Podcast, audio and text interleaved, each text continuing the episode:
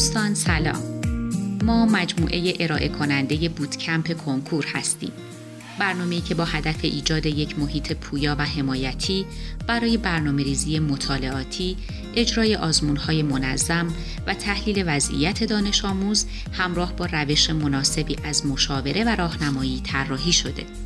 این برنامه حمایتی تا زمان کنکور همراه شماست. این مجموعه از اپیزودها برای پاسخگویی به بعضی از پرسشها و دلنگرانی های معمول دانش آموزان تدارک دیده شده و تلاش می‌کنه تا دیدگاه و طرز فکر مناسبی رو ایجاد کنه که بتونیم در مواجهه با مشکلات و پیچیدگی های ذهنی و شناختی تا زمان کنکور بهتر عمل کنیم.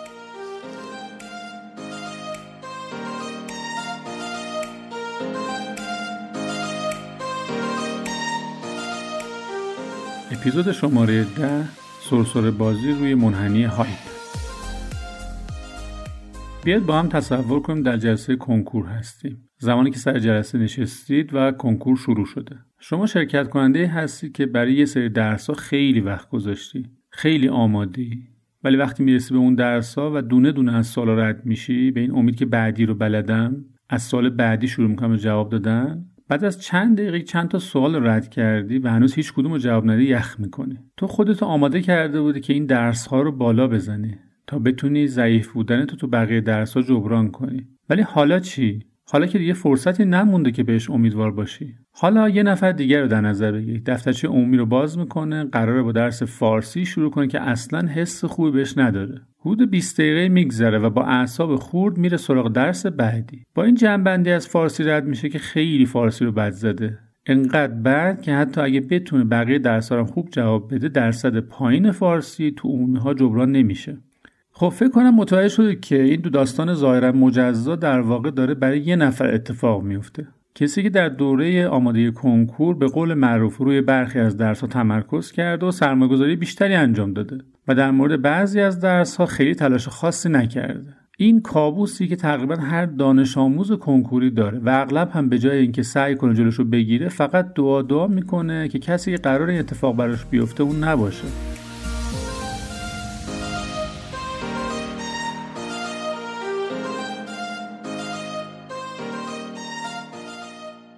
بعضی بچه ها به درس های به خصوصی علاقه دارن.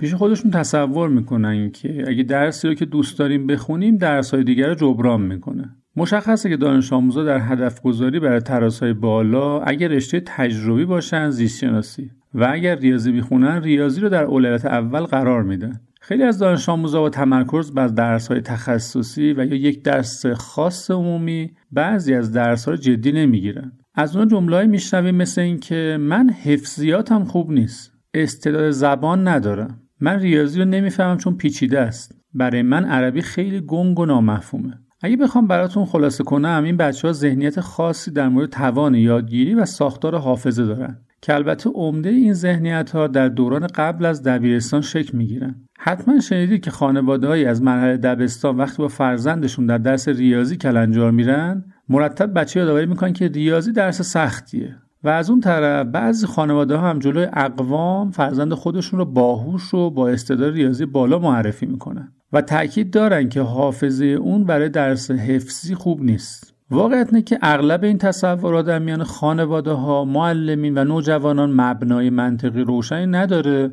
و براش استدلال سراغ ندارن. تشخیص وضعیت حافظه کودک و یا قدرت استدلال ریاضی البته که امکان پذیره ولی این کار در تخصص روانشناسان خبره است و این موضوع خارج از بحث این اپیزوده. واقعیت دوم اینه که به هر حال ما در کنکور نیاز به یک دیدگاه عملگرا و نتیجه محور داریم. دانش آموز منطقی باید قبول کنه که کنکور از مواد درسی مختلف تشکیل شده و سلیقه شرکت کنندگان در مورد دوست داشتن یا نداشتن درس ها تغییر در این رویه ایجاد نمی‌کنه. ظاهرا تا اینجا این مطلب حرف جدیدی به حساب نمیاد. ولی چرا باز هم مسئله تمرکز بر بعضی از درس ها بی توجه به درس های دیگه شایعه؟ به نظر من مسئله از اونجا شروع میشه که دانش آموزا در ذهنشون تصور یه شیب خطی برای یادگیری دارن. درس هایی که در اونها موفق عمل می‌کنن شیب بیشتری دارن یا به عبارتی سرعت پیشرفت در اونها بیشتره. و درس هایی که بهشون علاقه ندارن و به زبان معمول در اونها استعداد ندارن شیب کمتری دارن. به این معنی که سرعت پیشرفت در اونها کمه و برای بالا بردن درس باید خیلی تلاش کنن. به نظر من اگر روی این تصور کار بشه و دانش آموز بپذیره که یادگیری در درس ها به شکل یک خط شیبدار نیست بخش عمده مسئله حل شده و اصل اساسی مورد نظر ما که ایجاد تعادل در مطالعه و کار روی درس قابل فهم و پذیرش خواهد شد. ما معتقدیم که ایجاد یک تعادل منطقی در انرژی گذاشتن روی درس های مختلف بهترین راه نتیجه گرفتن در کنکور و اساسا هر آزمون چند رشته ای هست. برای درک بهترین موضوع با ما همراه باشید تا در بخش راهکارها براتون توضیح بدم که این اصل اساسی از چه منطقی حاصل شده و چطور اون رو پیاده سازی می‌کنیم.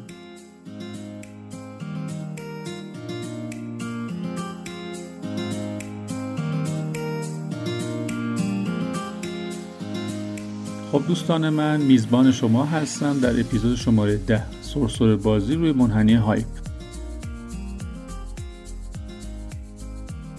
حتما بعضی از دوستان مطلع هستید که یادگیری به شکل منحنیه. این منحنی چهار قسمت مختلف داره که در هر یک از اونها رفتار یادگیری فرد با مراحل دیگه فرق می‌کنه. لازمه که با توضیحات من همراه باشید و شکل منحنی رو تو ذهنتون تصور کنید یا روی کاغذ بکشید. همینجا عرض کنم که برای درک بهتر مطالب این اپیزود ما طبق روال خودمون مفهوم منحنی یادگیری و نظریه مربوط به اون رو در تئوکارت شماره 9 همراه با همین اپیزود در کانال اختصاصیمون در تلگرام قرار میدیم. خب منحنی یادگیری از مرحله آشنایی اولیه با موضوع شروع میشه که رشد کند و آهسته ای داره. بعد از اون یادگیری سریع رشد می‌کنه و به عبارتی شیب تندی داره. در بخش سوم از سرعت یادگیری در طول زمان کم میشه و شیب منحنی هم رشد نزولی داره. در آخرین بخش منحنی تقریبا افقی میشه به این معنی که ما به مرحله می‌رسیم که بهش فلات یادگیری میگن. یعنی با تلاش و گذشت زمان یادگیری بیشتری صورت نمی‌گیره. تا اینجا اجازه بدین که این منحنی رو منحنی کلاسیک یادگیری اسم بذاریم. برای اون دوستی که در سفر تصوریمون به کنکور حسرت کمکاری در درسهای کمتر مورد علاقهش رو می‌خورد اینطوری توضیح میدیم که در دوره آماده کنکور زمانی که شما بیشتر و بیشتر روی درس های مورد علاقت تمرکز می‌کنی داری در مرحله سوم رشد کن یا فلات یادگیری تلاش می‌کنی. در حالی که درس های کمتر مورد علاقه شما در مرحله رشد سریع هستند به این معنی که با تلاش کمتر رشد سریعتر و بیشتری رو تجربه خواهی کرد.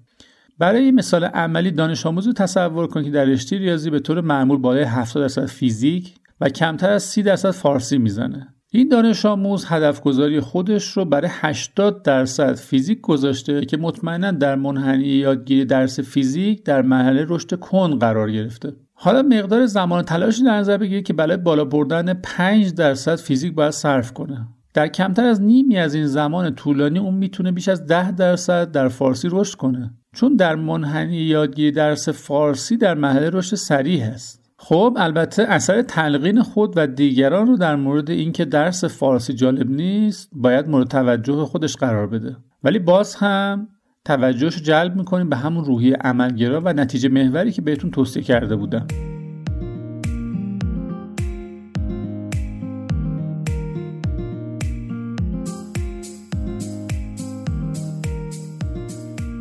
برای استفاده کاملتر از قدرت منحنی یادگیری به عنوان یک مفهوم جامع در برنامه‌ریزی درسی اجازه بدین حالت مهم دیگه ای رو هم در نظر بگیریم. اگر این دوست دانش آموز ما وقت کافی رو به فارسی اختصاص بده ولی کم کم در آزمونهای مبحثی و کنکور آزمایشی درس فیزیک نتایج دلخواه نگیره و یا درصدها و ترازش افت و خیز نشون بده.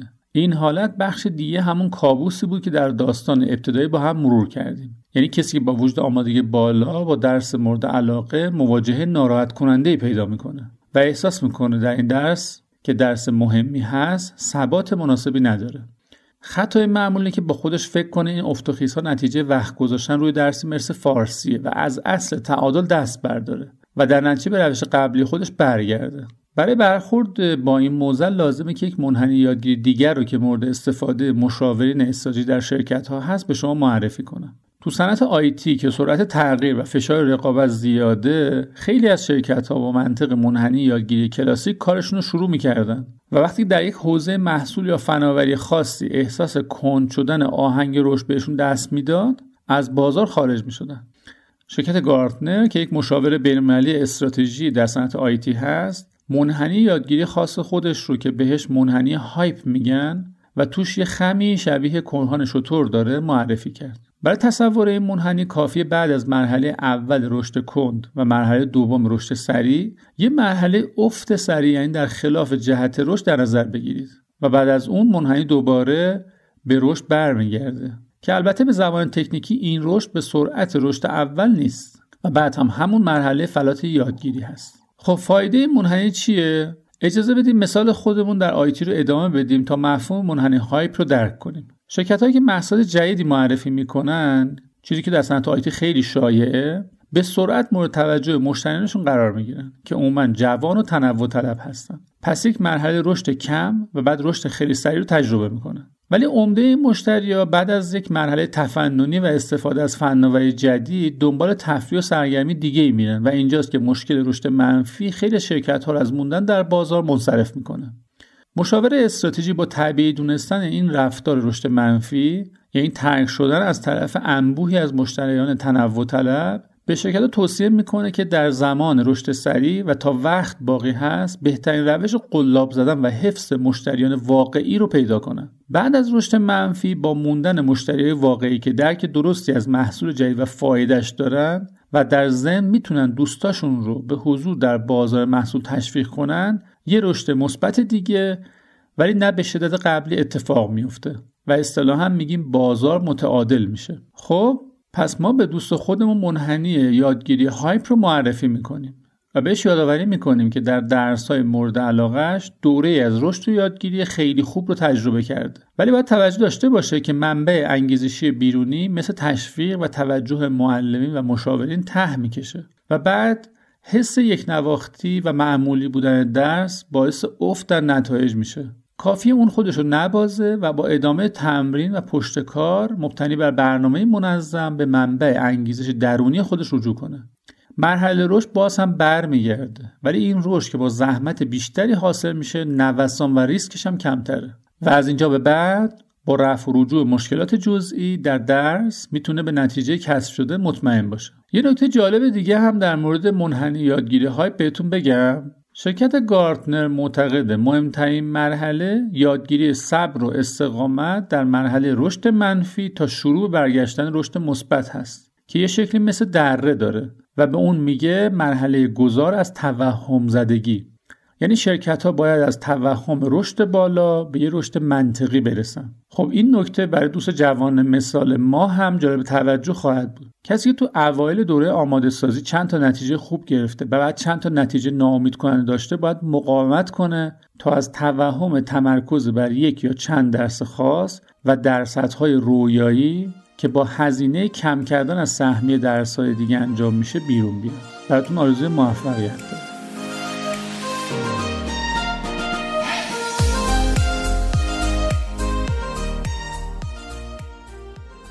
امیدوارم مطالبی که تا اینجا بیان کردیم براتون مفید بوده باشه. ما اپیزودهای بعدی رو هم در رابطه با مشکلات شایع و چیزهایی که شما فکر می‌کنید براتون مسئله هست ارائه خواهیم کرد. خوشحال میشیم اگه نظرتون رو در مورد این اپیزود و همینطور مواردی که فکر می‌کنید می‌تونه موضوع اپیزودهای بعدی باشه از طریق کانال بوتکمپ آندرلاین 99 با ما در میون بگذارید. براتون آرزوی موفقیت دارم.